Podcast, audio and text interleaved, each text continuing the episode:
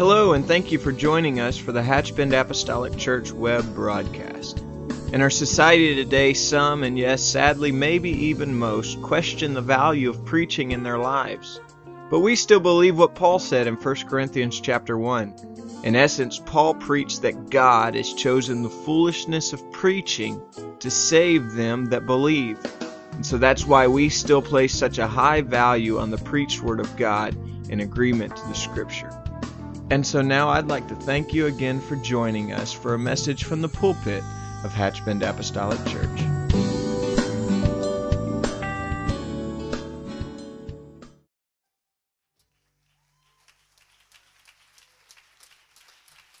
Praise the Lord. It's good to feel the presence of God, isn't it?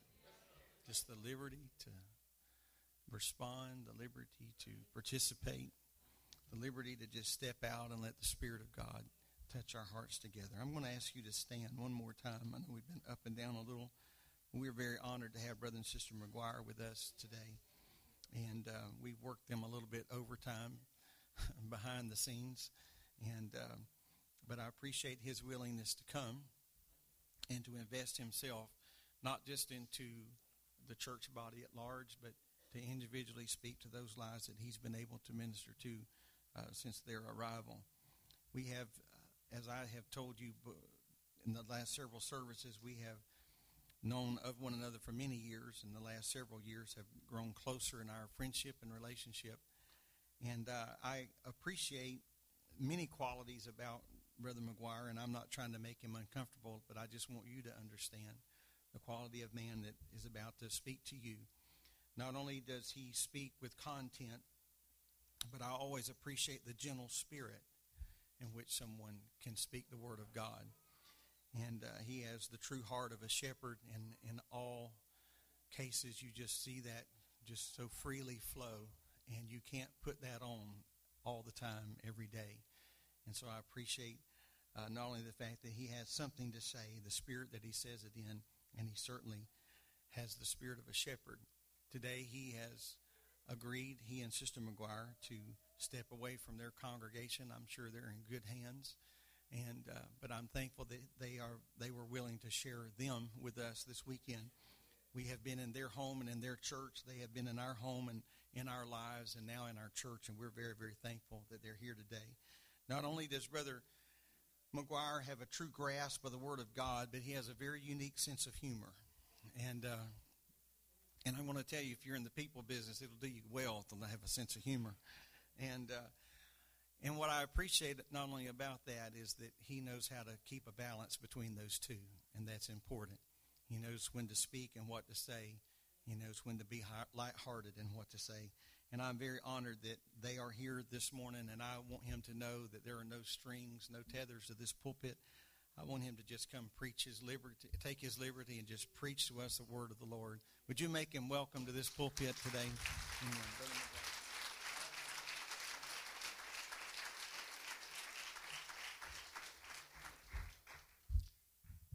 Well, praise the Lord, everybody. It really is an honor to be here. Um, brother, everything he said, I'll say it back about them too. So save a lot of time. No, our church enjoyed having them. I'm glad you loaned them out to us. And uh, you already know your pastor's a phenomenal preacher, and he's got a phenomenal wife to help him and stand by his side. And they are and have become quickly some of our favorite people. Um, and I was so glad for our church to get to meet them and hear them and not only our church, but they just have a good name everywhere. And this church, anyone that's been here always says the same thing. What an amazing and powerful, strong church. And it's, you can tell, the church reflects the leadership, and y'all have some great people here. And uh, I'm thankful for the privilege of being asked to speak to a group last night and then today. I told them at the end, I said, I feel like I just gave you a bunch of fruit salad. It was just jumbled up in my head. And I hope this part doesn't seem to be the same way. Um, but we're, we've had a good time these last couple of days here. It really, it really is. And just to be here, to see the town, to see the church. And uh, we really have enjoyed ourselves. I'm preaching at the exact same time I'd be preaching at my church because the time change, our service starts an hour later, but with the time change, I'm, I'm right on schedule. so that's good. That way I won't go extra, you know. And uh, I'm going to go to the word of the Lord so that y'all can be seated after this. And uh, I'm sorry, media guy, brother. I'm going to go with something, girl. Okay. There you are. Sarah. You're just a sound guy back there. You don't control anything. My poor son is the sound man at our church, so he knows. And he gets it because his mother's the music. So the way our church is set up, we had to turn it sideways. And so he's right behind her now. And so it's she gets him. My hat's off to those that run media and sound. Honestly, they do a good job. And when visitors come, visiting ministers, you know, you never know how they're going to respond to what's there. And if the wrong scripture or the right scripture's up there, I don't care. We'll get through it. If there's feedback in the microphone, that's all right too. We'll get through it. Amen. But I'm going to uh, go to Matthew 25, and I don't even think that's on your notes there, but uh, verse 14 through 30. I'd really like to be a lot more smoother than this because I gave all of our my notes, all my scriptures um, a while ago, and and I, I, the Lord just kind of dropped something in my heart in prayer this morning, and um, I thought, you know, I don't want to go do something different. I want to preach something I know works. you know, I don't want to. I don't want to go, out there on a tightrope, and uh, but I, as the service is going on, this the atmosphere here is awesome. Spirit of worship and and the breakthrough and the prayer service, just those coming up for prayer, such a wonderful spirit of of victory and deliverance here. And perhaps through your worship, God was able to get through to me. I don't know. Uh, the atmosphere is so very important. I want to read Matthew 25, verse 14 through 30. For the kingdom of heaven is as a man traveling into a far country who called his own servants and delivered unto them his goods. And unto one he gave five talents, to another two, and to another one, to every man according to his several ability, and straightway took his journey. That means he left. He left. He, he gave them their money, and he, he left. Then he that had received five talents went and traded with the same and made them other five talents. And likewise he that had received two, he also gained other two. And but he that had received one digged in the earth and hid his Lord's money. After a long time, the Lord of those servants cometh and reckoned with them. And so he that had received five talents came and brought other five talents, saying, Lord, thou deliverest unto me five talents. Behold, I have gained beside them five talents more. His Lord said to him, Well done, thou good and faithful servant. Thou hast been faithful over a few things. I will make thee ruler over many things. Enter thou into the joy of the Lord. He also that had received two talents came and said, Lord, thou deliverest unto me two talents. Behold, I've gained two other talents beside them. His Lord said unto him, Well done, thou good and faithful servant. Thou hast been faithful over a few things. I will make thee ruler over many things. Enter thou into the joy of the Lord. Then he which had received the one talent came and said, Lord, I knew thee, that thou art an hard man, reaping where thou hast not sown, and gathering where thou hast not strawed. And I was afraid, and I went and hid thy talent in the earth. Lo, there thou hast, that is thine. His Lord answered him and said unto him, Thou wicked and slothful servant, thou knewest that I reap where I sowed not, and gathered where I had not strawed. Thou oughtest therefore to have put my money to the exchangers, and then at my coming I should have received mine own with usury. Therefore take the talent from him, and give it unto him which hath ten talents. For unto every one that hath shall be given, he shall have abundance, but from him that hath not shall be taken away even that which he hath. And cast ye the unprofitable servant into outer darkness. There shall be weeping and gnashing of teeth. I would like to talk from this title, and a title helps the preacher really. I texted my assistant pastor today and I said, announce your title and read your text and then start talking. I said, last time when you done all that 15 minutes of stuff, I said, I didn't remember a thing you said. I said, please announce your title. Read. That's what a pastor has to do, you know. And you know what he said back to me? I don't believe he had the nerve. He said, Thank you, Pastor. That is awesome. I'm glad you told me it was exactly the right time I needed it. I knew who I was talking to, you know, so I could say that to him. So, my title is Divine Absence. Now, you're looking at some, I know there's some people gone today because it's church and that happens. That doesn't mean that's a divine absence. I ain't talking about that.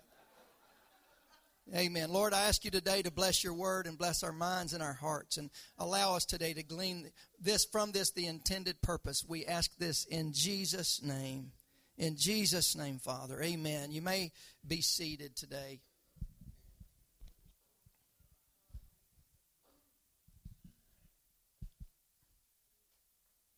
This story has been often talked about and preached about. I know that. And um, what I spend most of my time when I'm preaching about this or if we're teaching it is usually about that third guy. Because that third guy makes me feel better about myself. I mean, it, it's kind of neat to see somebody that's not as good as you are at something. And uh, it, it just makes us feel a little bit better. And, but his problem centered around his lack of knowledge of the master because he said something that the other two didn't say. He said, I knew you. And see, he didn't know him at all. But that was his defense. And, and sometimes in a, a time of, you know, lacking, in a time of truly just dropping the ball, somebody would like to make up something, and I've done that before, some excuse. And that's what he was doing. He had an excuse. He said, I knew you that you're very hard. One rendering of this in another gospel said, Thou art an austere man. You're, you're gruff. You're rough to be around. And, and you, you, you reach over into somebody else's field and you just like, you, you'll go there and just get what you want. I mean, you're a tough guy to deal with. I, I knew that about you, see. We're, we're like that. I know you. And therefore, because I know how you are, you cracked the whip. I, I took what you gave me and, and I I, I buried it, and it's over there. You'll find it under that tree with that little marker. I got it. I didn't lose it. Some people might have lost it, but I got it. I'm still hanging in there. I'm here. We got your back, Pastor. Every time I say that, I think of a sister we had in our church for a while. And, and, and we were going through some tough times. And she'd come up and say, Pastor, I just want you to know I got your back. I got your back. And uh, she would, that one, like every week, she would had my back. I get worried when people say things like that. Why are you having to tell me? It's like you're convincing yourself that you got my back. I got your back, Pastor. And then she wasn't there a couple of services, so I drove to see her. And it seems sometimes the ones, I don't think this happens here, brother. This is just a, a thing I've looked at from, from south of here. But the ones that you got to go find out where they are because they weren't there, it seems they live the furthest away. And I had to drive a long way to get to her house. And I went in there and I said, Sister, I missed you for a few services. And she said, Oh, Pastor, I'm going somewhere else to church now. I said, I thought you had my back. You had my back. You told me all the time you had my back. And I wanted to say, and now you shot me in the back, but that wasn't that putting me in the picture. So it wasn't about me, it was about her and God. I wasn't taking it personal. She was down on her luck. Some tough things happened in her life, and a family in the church had really blessed her and given her a car. The next week she left. thought, my goodness. I said, Do you realize it's going to look kind of bad? You know, I wasn't begging her to come back. I was just trying to make sense of this. And I think she's still serving God. That's good if she is. I don't think she has my back anymore, though. I, hope she's got somebody's back. But this servant that I usually talk more about than the others his problem was he professed a knowledge and a relationship, but he didn't really have one. I'm sure that during the ceremony of the handing out of the money, whether it was a ceremony, I don't know if they had a crowd there, I don't know what was around it, but during that time when the master gave the one five and the other two, and he gave him one, he gave it to them because of their ability. The one that he had five, he knew you've got the ability to do something with five. You've got the ability to do something with two. And, sir, uh, you're going to do well with that one.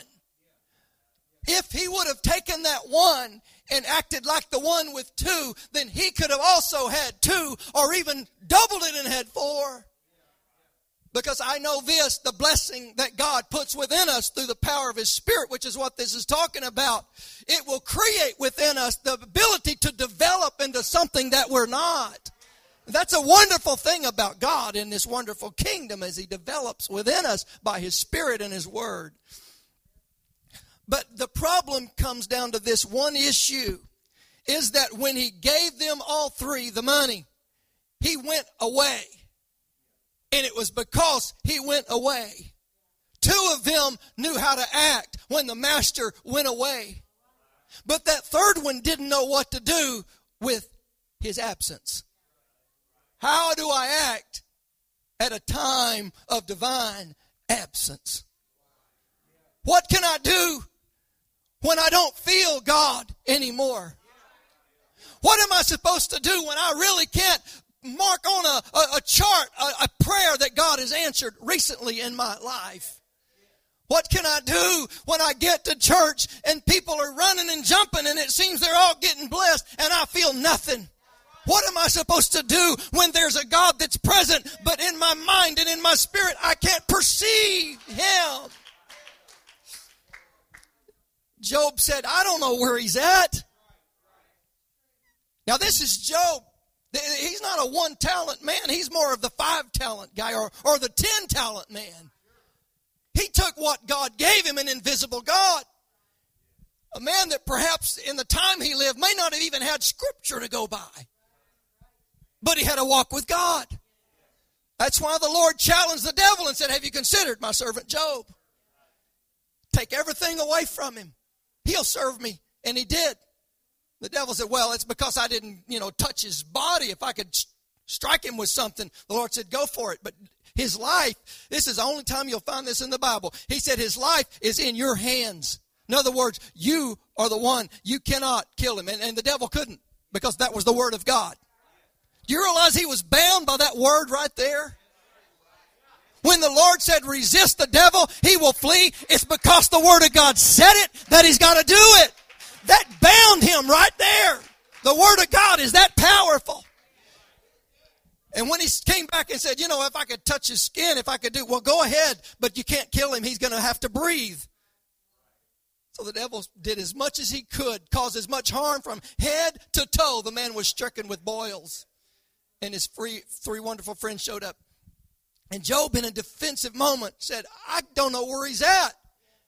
I go behind me, he's not there.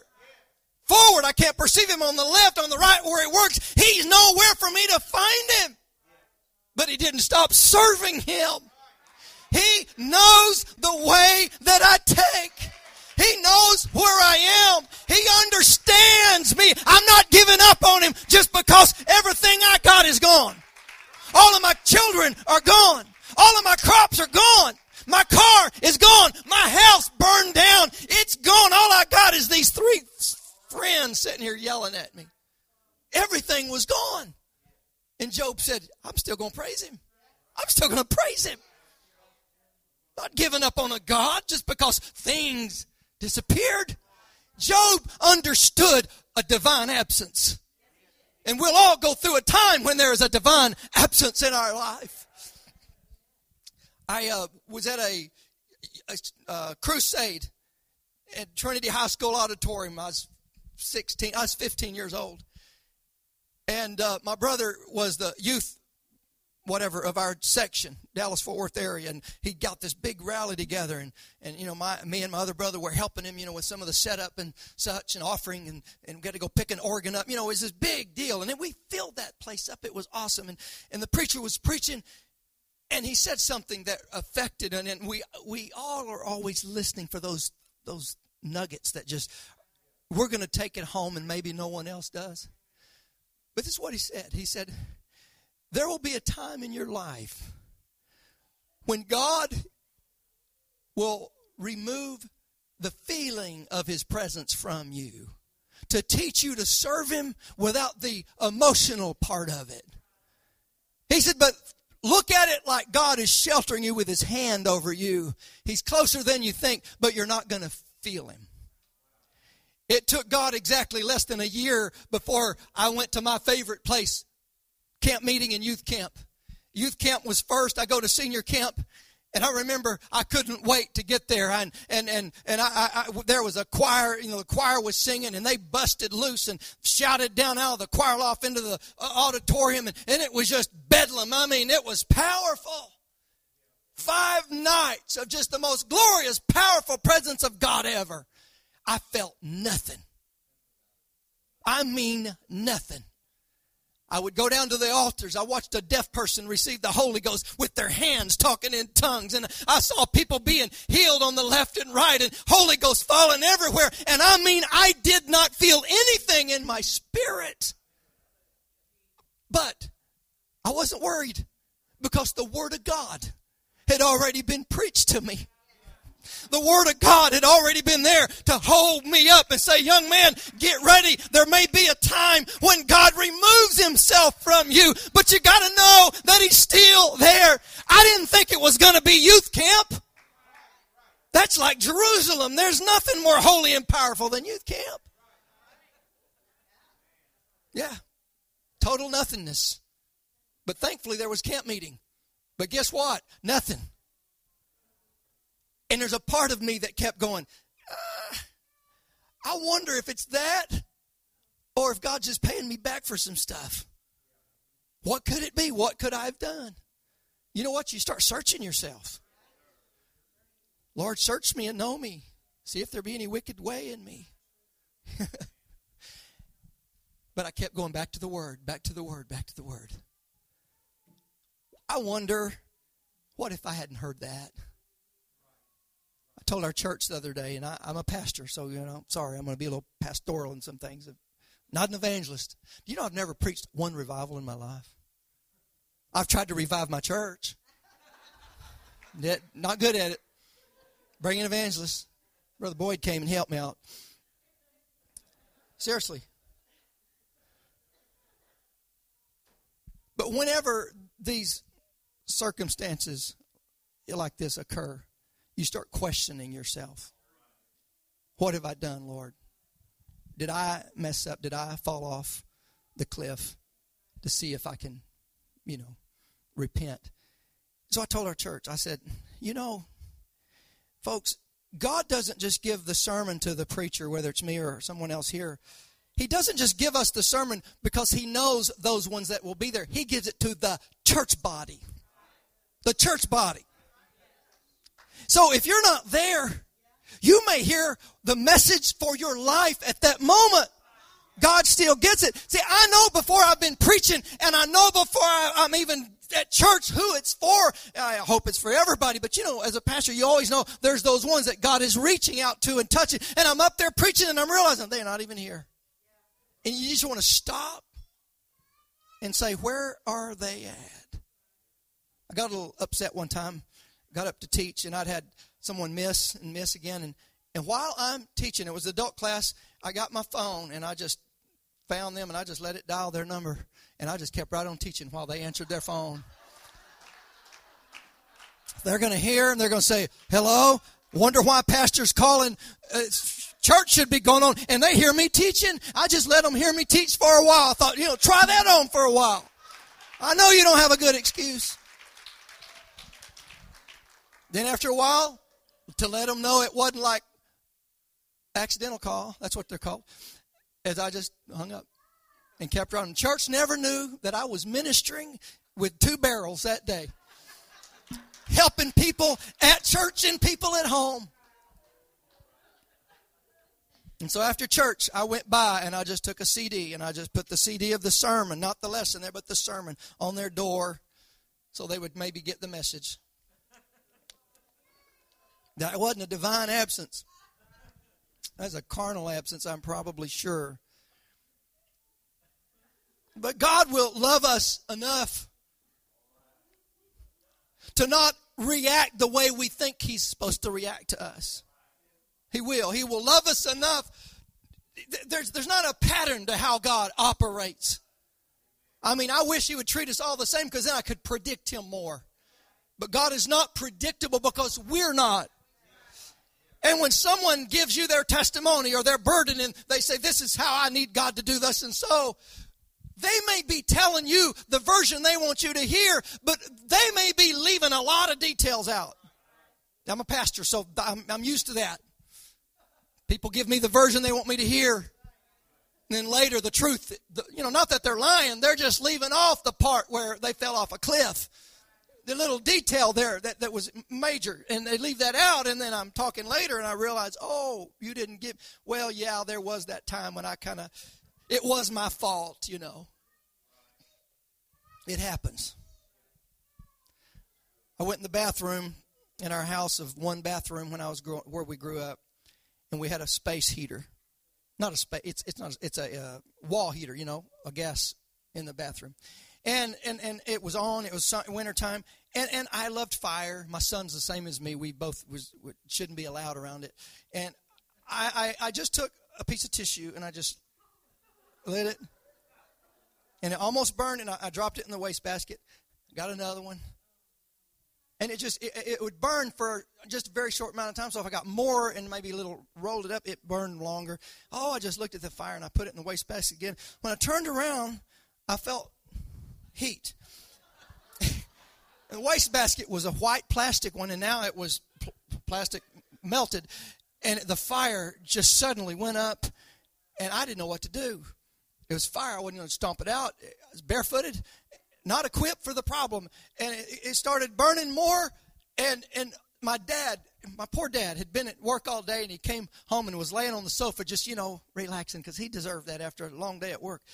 And I don't know who smelt the smoke. There was no such thing as smoke alarms in those days, but they smelled it. And he opened the bathroom door. I was so scared. I mean, this could have burnt the house down. And dad, with his big old work boots. I've never loved work boots so much. And he just took that work boot and he just shoved it down in there, stomped it. And I'm here. You know, I'm, I'm, I'm there waiting for sentencing and punishment all in one time. And dad does this. And he walked back in there and laid back on the couch. And I'm just stunned. My mom comes in, you know, she's already raised some windows and she's coming in there. I walk out, I am scared white as a sheet, she said. And I said, Mom, am I going to get spanking for that? She said, Son, as scared as you are, I think you probably have learned your lesson. I said, I have. I have, Mom. That'll never happen again. I don't know if, you know, I, I, our kids did stuff when we were away from home. I don't know what I was thinking. He's right there on the sofa and I'm going to go play with fire in the bathroom.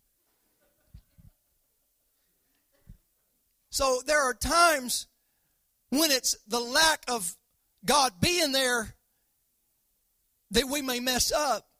But there's also times when His presence is very near.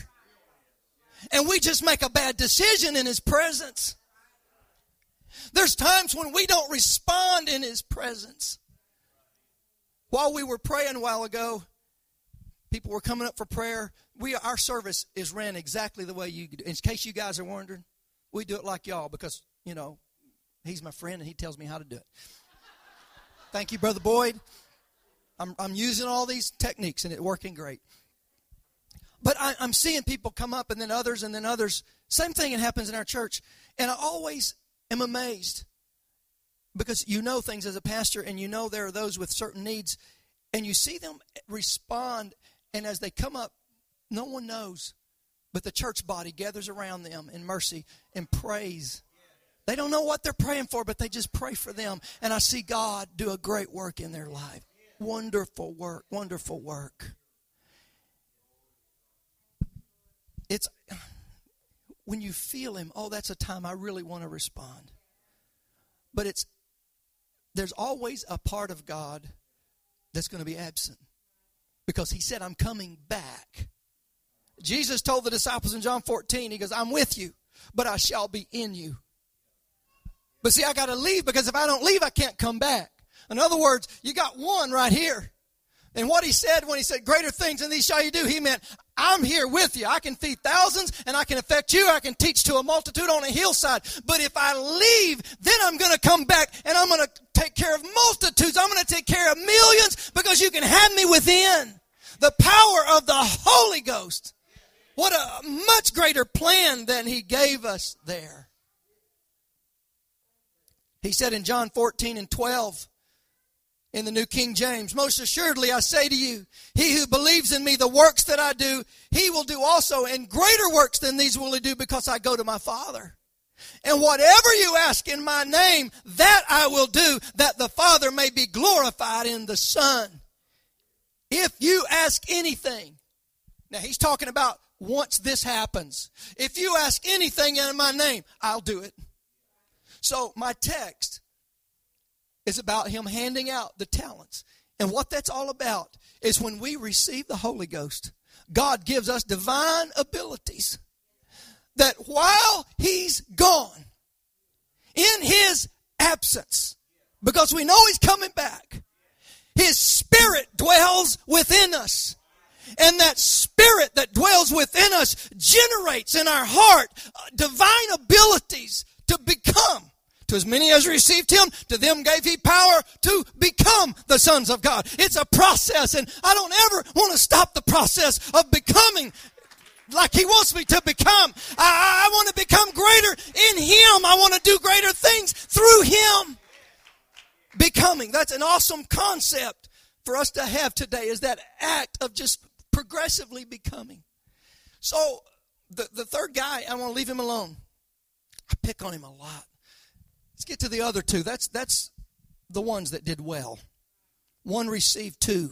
Master came back. He said, Those two, they got four. And the one that had five said, Master, you're five. I've received five more.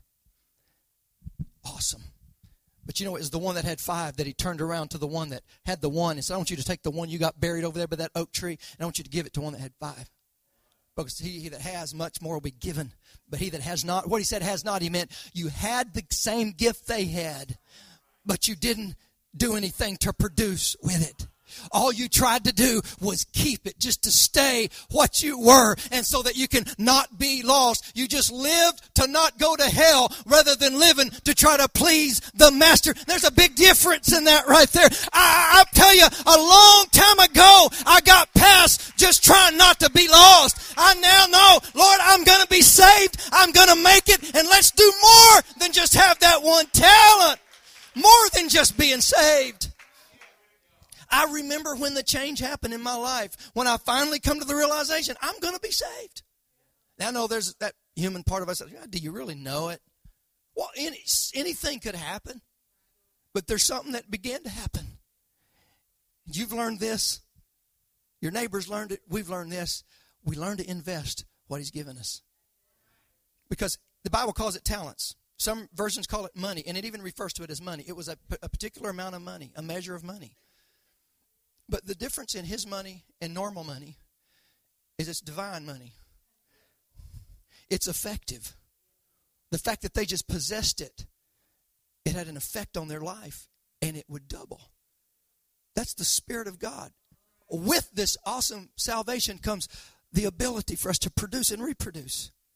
But that third one, you're going to see this. I'm, I said I'm going to talk about him, but this last thing. He hid it. He hid it. He, he buried it. In order for God to do nothing in our life, He's got to be buried. I mean, we really have to just put it out of mind and out of sight and say, I just hope I make it. I want to make heaven my home. Those are the kind of people that wrote the songs like, I just want a, a, a, a cabin in the corner of glory. I heard this song as a kid and I thought, not me. A cabin? Cabins are cool here, but everybody else is going to have a mansion. I want one too. You know, I see, I get the point there, you know, as long as I make it. I don't want to be that close to the bottom, though. I don't want to be just right there on empty. You know, when I was a, a, teenager, my first car, I don't know if it ever had a full tank of gas. I see that little right there by empty. And I knew whenever I would start taking off and the gas would rush to the back of the tank and I'd have this lull, I thought, I probably need to get gas. Two dollars. Give it almost a half a tank those days. 48 and 9 was the gas when I got my first car, so you know. And I made, you know, 235 an hour too, so figure that out. But those other two, they did something with what God gave them. They invested it. Invested it. The Holy Ghost, when we begin to invest it, wow. The, the thing that really got me as a young man is when I made up my mind to live for God seriously. You know, there's a point where you're just trying not to sin. And I mean, my prayer meeting started off with, Forgive me, oh God. Really. I mean, that was I just, Lord, forgive me, forgive me. And, and, and young people, let me tell you, it gets better. I mean, you get stronger. You do. God will bless you. I wasn't a bad person, but just, you know, as a kid. And so I began to invest. You're going to think this is funny, which that's okay, but one of the first things I started praying for is God, don't let me get a girlfriend that's bad for me, but let me get a good one and I, and, I, and I started naming one that I thought I'd be interested in. I started naming her to God. Lord, here's what I, I said this prayer kneeling down in the green velour chair in our living room. I remember exactly where I was. That's where I'd pray when everybody'd go to bed. And I said, Lord, I don't think anybody else is praying for her to be their girlfriend. I am. I just want to see if, if that's who I could marry someday. So, Lord, just answer my prayer. I prayed that way for jobs. I, here's what I prayed for jobs. I'd say, I'm not saying you do this. Do what your pastor tells you, but this is this is what I did. Lord, how many men are tithe payers that are wanting that position? I'm a tithe payer. Let me have it. And so I, I, I got jobs by praying. Just praying is good, okay? Whatever you're saying, it's up to you. But I prayed for this one person. I thought, Lord, this is who I want. Lo and behold, somebody said, She's really hoping you'll ask her out. Well, that's answered prayer. Took her out, and you know, she was fun. She was pretty, but I had been praying. And in my spirit, and folks, I wasn't a spiritual person per se. You know how we say spiritual. I like to have fun. And in my spirit, there was just a no. Just, she'd show up at our church. We'd go out with other kids and have fun. I'd show up at her church because there's friends there that I liked hanging out with. But I never, never did anything because I, the package, the money, the talent has in it the wisdom and the power and the glory of God. You see? It's divine. He left, but he left us the most greatest thing we could ever have. And I got that wonderful experience and beginning to realize I prayed for that, Lord, and you showed me that it was a no. So I'm content just to sail along until the time is right. And my wife, guess where we met? Right, in a revival. That's a great place to meet a girl. Her dad preached at our church. She was sitting on the second pew next to her brother, and my Aunt Ruby was in front of me, and she turned around and said, Are you going to be stupid and let that girl get away? Never even met her before, and my aunt's already picked her out. Sister Elmore came up to me and said, That's the girl that you're supposed to marry, just so you know. I'm not involved, but just let you know. And she walked off. Oh, the church is praying for that to happen too, so. Well, so I wasn't stupid. And the church was praying, so we went and got married that weekend.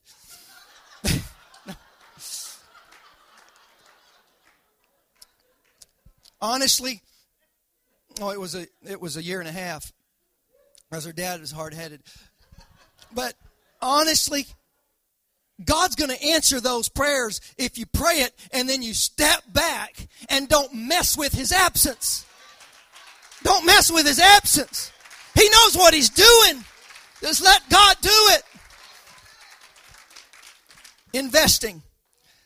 When we were married, was married in Longview, Texas, and uh, went to Brother Spears Church, and I moved there to get married to her.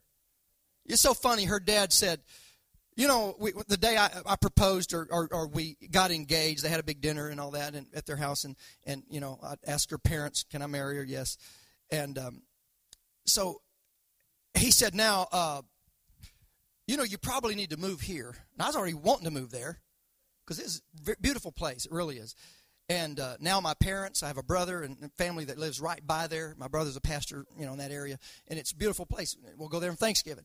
And but at this time, we was all in Dallas Fort Worth, and my, my father-in-law goes, "There's going to be a lot more jobs here, of course, than there. Just the economy's better here." And I'm thinking, okay, two million versus fifty-seven thousand. But that's a dad wanting you to, you know, his son-in-law to be next to his daughter. So anyway, I, I already had made up my mind to be there. So I moved there. And a construction job started, and that's what I'd done. I'd done. I'd, I'd worked in, in, residential construction a little bit, and I thought that's a good way to just jump in there and, and make some money and do whatever's next. And a man that lived in their apartment complex right below them asked my mother-in-law, "Would your son-in-law does he need a job?" She goes, "Yeah." He goes, "Well, tell him to fill out an application. I'll bring it home and, and I'll get him hired." And he got me hired at a great pay and, and a good level and uh, so I'm on this massive job that end up hiring thousands of people. And it had just started. It was very hot out there and boring in just 10 hour days, but making good money. Thank God. It was just right before we got married. And every now and then, we got our crews and they put us where we needed to go. And I had my, my, my crew, uh, foreman was named Bob Ritchie. And Bob Ritchie said, I want you to go with Tom. He's going to come up in a truck and you're going to go with him in that truck and you're going to get material. So I got in tr- Tom's truck, one of big, you know, I think a one ton flatbed, and I said, Man, this is nice. This is all you do. He goes, That's all I do, just drive around the job site all day. And I thought, Man, I'd like to do that. How'd you get this job? He goes, Well, my uncle is the number one man. I said, Well, the number two man's who got me hired, so maybe I can do this someday. He goes, I doubt it. Well, he was, to really to put it lightly, Tom was an idiot and I'm just being plain here. They're out there, okay? There's some. Everybody probably knows one. I'm kin to about eight or nine. And he, he took that cushy job, driving the truck around, and, and failed to check the oil ever. And the engine blew up, and his uncle let him go. And I, meanwhile,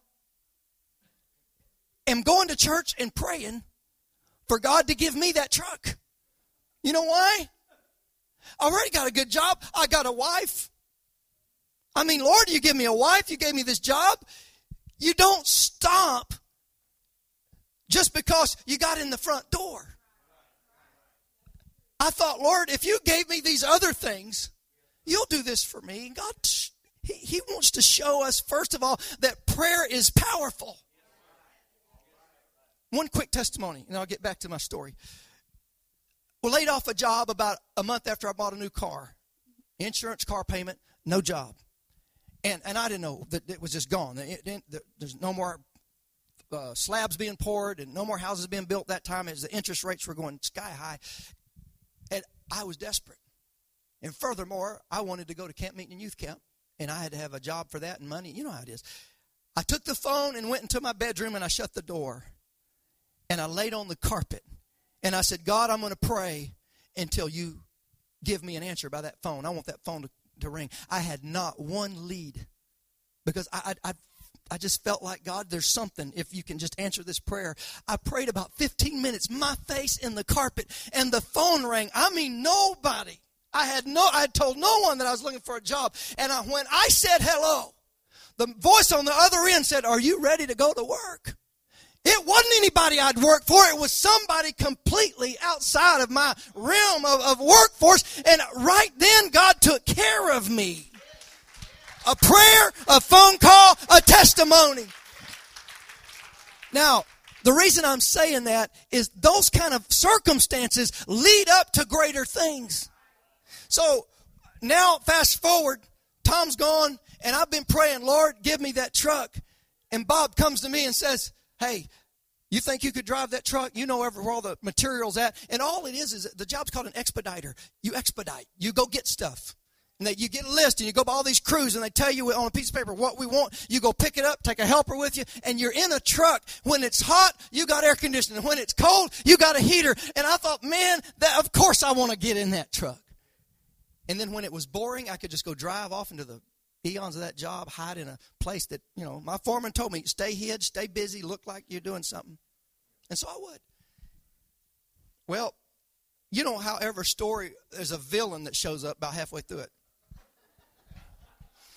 And our, our, our villain in today's story is Bobby Wilson.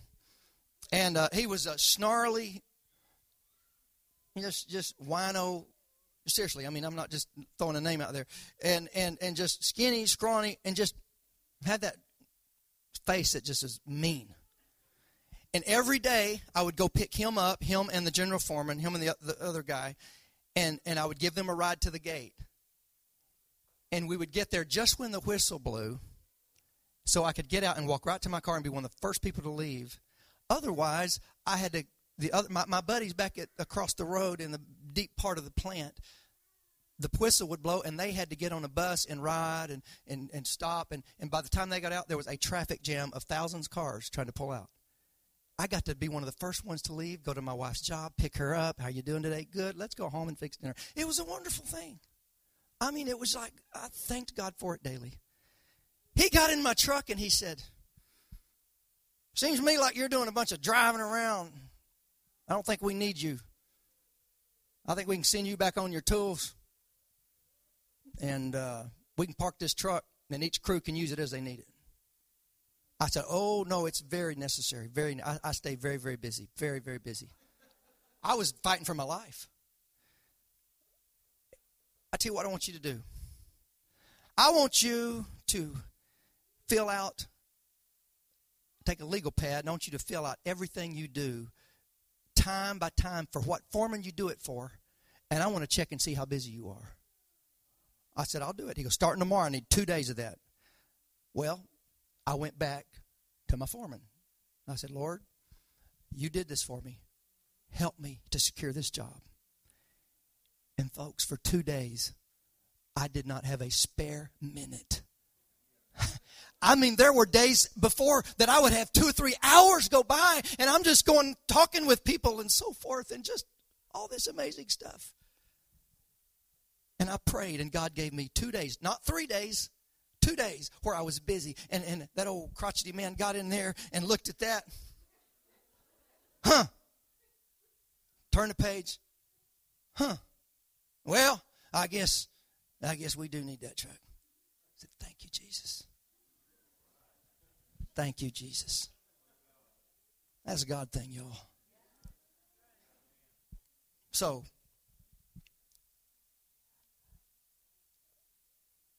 I go to my boss, my foreman. He gives me a requisition form. I need you to go to the warehouse. I need you to get me stack of these notebooks, these little spiral things, pencils, and some pens.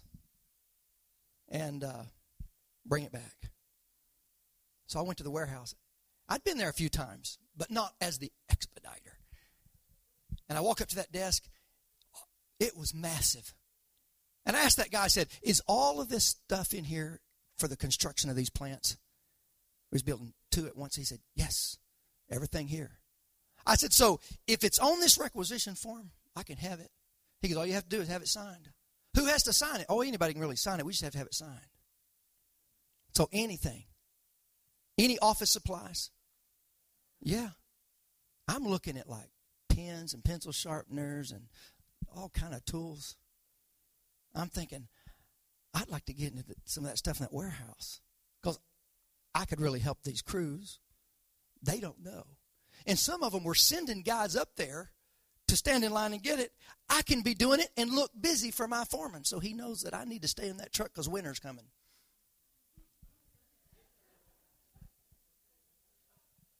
So I went back to Bob after I took him his materials. I said, Could you just sign one of these for me? Just sign it.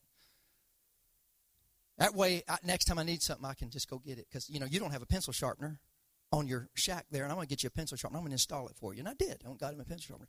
But what I put on there under that pencil sharpener was one requisition tablet. That guy looked at it and he reached right under. He gave me a requisition tablet. Do you know what that meant? That meant I get everything in there. If I put it on that line, he's going to give it to me. And it made my job easy. And it made people like me because I could give them anything they needed for their cruise. It connected me to the source. And what we're here for. I'm not just here to make sure that I stay away from bad things. Keep myself pure. That, that, that's going to come. That's a part of the territory. That's the essence. That's what a church does. That's what teaching and preaching does to us. But I am on this world to be an investor. I'm an investor. You're an investor. I, I, I don't want to just say, Lord, just help me make it through another day. You know how the old testimonies were? Somebody, someone was talking about it a while ago. Somebody, they, they say the testimony's the same all the time. And my friend Daryl, you know, he'd nudge me, testify. No, you do it. You do it, and then I'll do it. All right. So it's a big fun game to us. And he'd get up and say, Thank the Lord for all he's done for me, for keeping me through another day. Sit down. It blew him away. I mean, it just like, oh, everybody was wild, wild by that. You know, kids testifying. And so I'd be sitting there thinking of something, and I'd pop up and, and, and try to say something that wasn't that, just so that it wasn't his package deal, you know. Reality is, neither one of us knew a whole lot about what this was about. I mean, really, I, I, we, we got the Holy Ghost together and, and uh, in a revival, and, and at eight years old, you know, you don't know as much about investing as you're going to know sooner. But as I got older, I realized it's not that God just wants us to have stuff. It's not that He's good and He's the Santa Claus and He'll give you things you ask. It's bigger than that. It's this. You have to be able to invest and receive from Him because it binds you to the kingdom of God and it puts the kingdom in you and it builds up your resume Uh, a better word, it builds up your portfolio because you've got proof. You've got that child that was healed and you got that sister that God brought into the church and your marriage was put back together. Hallelujah. And you know that God took care of that situation on your job or you would have been out of work for sure. Oh, we've got a list that goes on and on and on of all the great and awesome things that God has done because we are investing until the Master comes back because He gave us power in the Holy Ghost to do His will, to invest and to receive. Can you say, Praise the Lord? Thank you, Jesus. Let's raise our hands a minute just give Him praise. Lord, I want to thank you, God, for being our hope and our help. Thank you, Jesus. You're the strength, God. You're the, you're the power that we stand upon today. It's you, Jesus. It is you, Lord. It is you, Lord. It is you, Lord. It is you. Holy God, we praise you and thank you today. Wonderful God, wonderful God, wonderful God, wonderful God. Amen. There's times that we won't hear His word, and His word will be absent. His working Job said, Over there on where he doth work, I, I, I don't see him. His working is absent, his presence is absent. Oh, but that's all right because he, he has the spirit that he's put in us. And it has in it that effectiveness, that ability to invest. I was thinking the other day, I, am uh, teaching some people, some new converts, and, and uh, they're just coming along really great and uh, I'm, I'm about to have to get into you know the sticky stuff like tithing. And i honestly i love talking about it. Tithing and offering i love talking about it. And i was thinking this the other day as i was trying to think of a way to package it very cleverly you know so they would go wow and it, that's all i'd have to say is that little thing and you know maybe something easy and painless.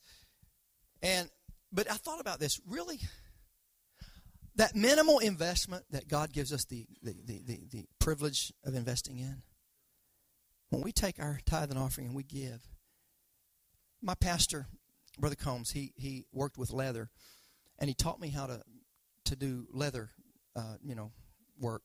had the tools, and he let me work there in his shop. And um, so I went and bought a kit, and I learned how to do the stitch. I always loved the stitching around the binding of the Bibles that he did.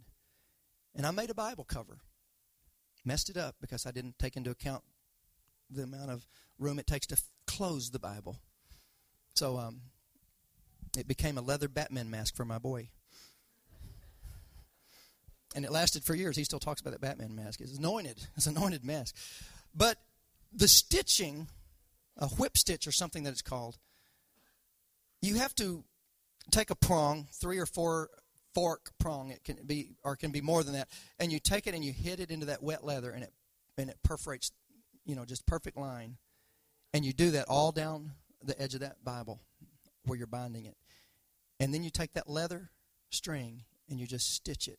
And there's a certain pattern of the stitch. It looks beautiful. You've seen it. And you go through there. That's what our giving is like. It's every time we give, it's binding me. I'm investing, I'm binding. Because we're gonna we're gonna kind of be partial to where we're investing at.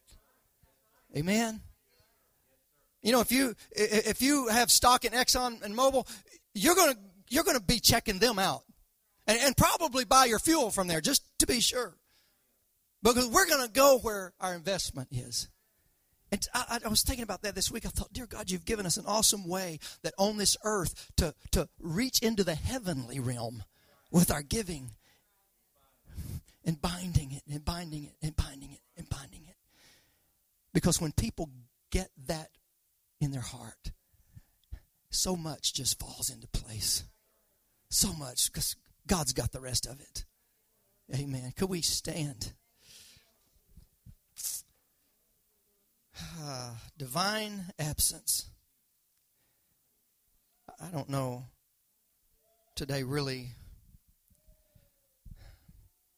if there's anything I could add to this. I don't think there is. Um, I mean, you know, I've taken a lot of your time. But I just want to say that in recognizing and understanding the concept of serving an invisible God, He's left behind some great helps. I felt His presence, I still do. He answers prayers all the time. He heals us, fills us with joy. He has disappointed me only to bless me. You know, if the night should find you weeping, I've wept at night and laughed in the daytime.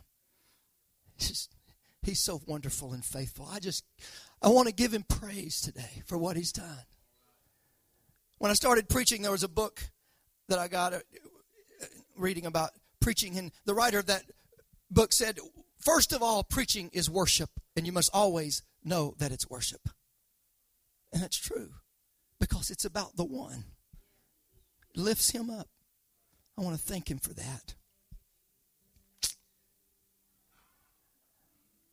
I realized, and, and you're hearing from a pastor, okay, N- not evangelist. And uh, I was telling the group last night that my wife and I came to the same conclusion, and uh, we'd been married about three years, about three or four. I came home from work and I said, I got something I need to talk to you about. And she said, I got something I want to talk to you about. You go first. No, you go. I don't know who went first. I think it was me. And I said, I just feel like God may be wanting us to evangelize. I had three sermons. They weren't good, but I had them. And her eyes got big. She goes, That's exactly what I'm feeling. Now, folks, you get a husband and a wife as spiritual as we were. She's laughing because she knows I wasn't. And they both come up with that on the same day of a 365 day year. All we need's a trailer and a truck and maybe one revival, and we're good. Well, not even a revival. Just just strike out. God showed me something with that. He showed us a very valuable thing. Just because two people come to the same conclusion who are exposed to the same elements spiritual, natural and come to the same conclusion does not mean it's God. Does not mean it's God. We were able to pray about it. And when we prayed about it, there was no confirmation. Because, see, way back when we had first got married, July 18th of the year after we got married, July 18th of 1982, my father in law called and said, I've just been given permission to start a church in Fort Lauderdale. And I know I've talked to y'all about it, but would y'all please consider going? I said, We'll pray about it. I'd like to do it, but I'm going to pray about it. And I had no idea the battle that was ahead, just of trying to find the will of God. My wife and I both learned a lot about the human emotion. And I found out that in the morning I'd wake up and I felt it's the will of God. Yep, we're going. By the time I got through working 10 hours, I'd be like, oh, Lord, there's no way. I was checking my emotions and thinking, you know, has I felt high or felt low? that was the will of God. I learned that's not it. My wife and I was in a service. Her uncle was preaching at the church for that special Sunday night. And I finally broke through, and she broke through, and we were both weeping in our respective places everybody's around, her uncle or somebody knew that we were having terrible marriage problems. Why else would you both be just crying before God?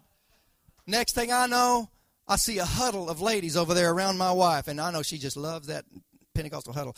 And about the time I'm realizing what's happening, all of a sudden they just converge on me, and somebody has instructed everybody to, to huddle around us and hands was all over me. And right at the moment when i'm about to praise god for finally letting me break through i got touched by about 20 men and they're just rocking me and they're waiting on me to just come busting loose you know.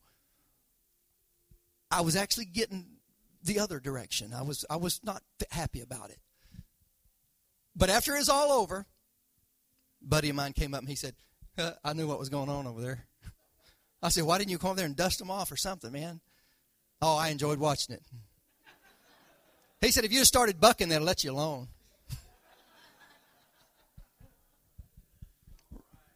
right in the points like that, not the huddle, but hearing from God taught us because we needed that a few years later when we both on the same day said, We feel the will of God.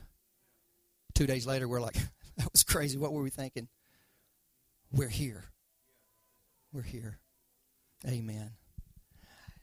Well, if I was at my church, I'd say, I think we should come to the front and talk to the Lord. Could we do that? I think it's always good to pray and talk to Him. And, and maybe in your heart and life, you're, you're facing something right now that just seems like there's no sign, there's no movement. And yet today, maybe God has allowed you to feel something and know that He's truly there for you. He's got an answer for you today. Hallelujah. Lord, I thank you. Father, I want to thank you, God, today for your divine helps and interventions. I want to thank you, God, that your strength, it's made perfect often in our absence, God, and in the absence that we perceive. But Lord, I ask today that you'd make yourself available and real to us as we cry out to you. Lord, lift us.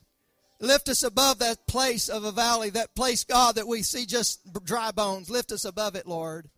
In your great name we pray. Hallelujah. Lord, in your name, Jesus. Hallelujah.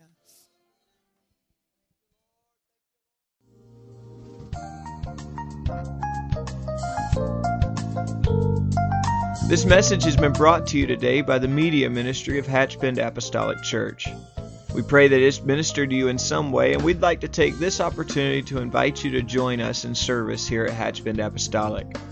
Our Sunday services begin at 10 a.m. and our Wednesday night service at 7:30 p.m.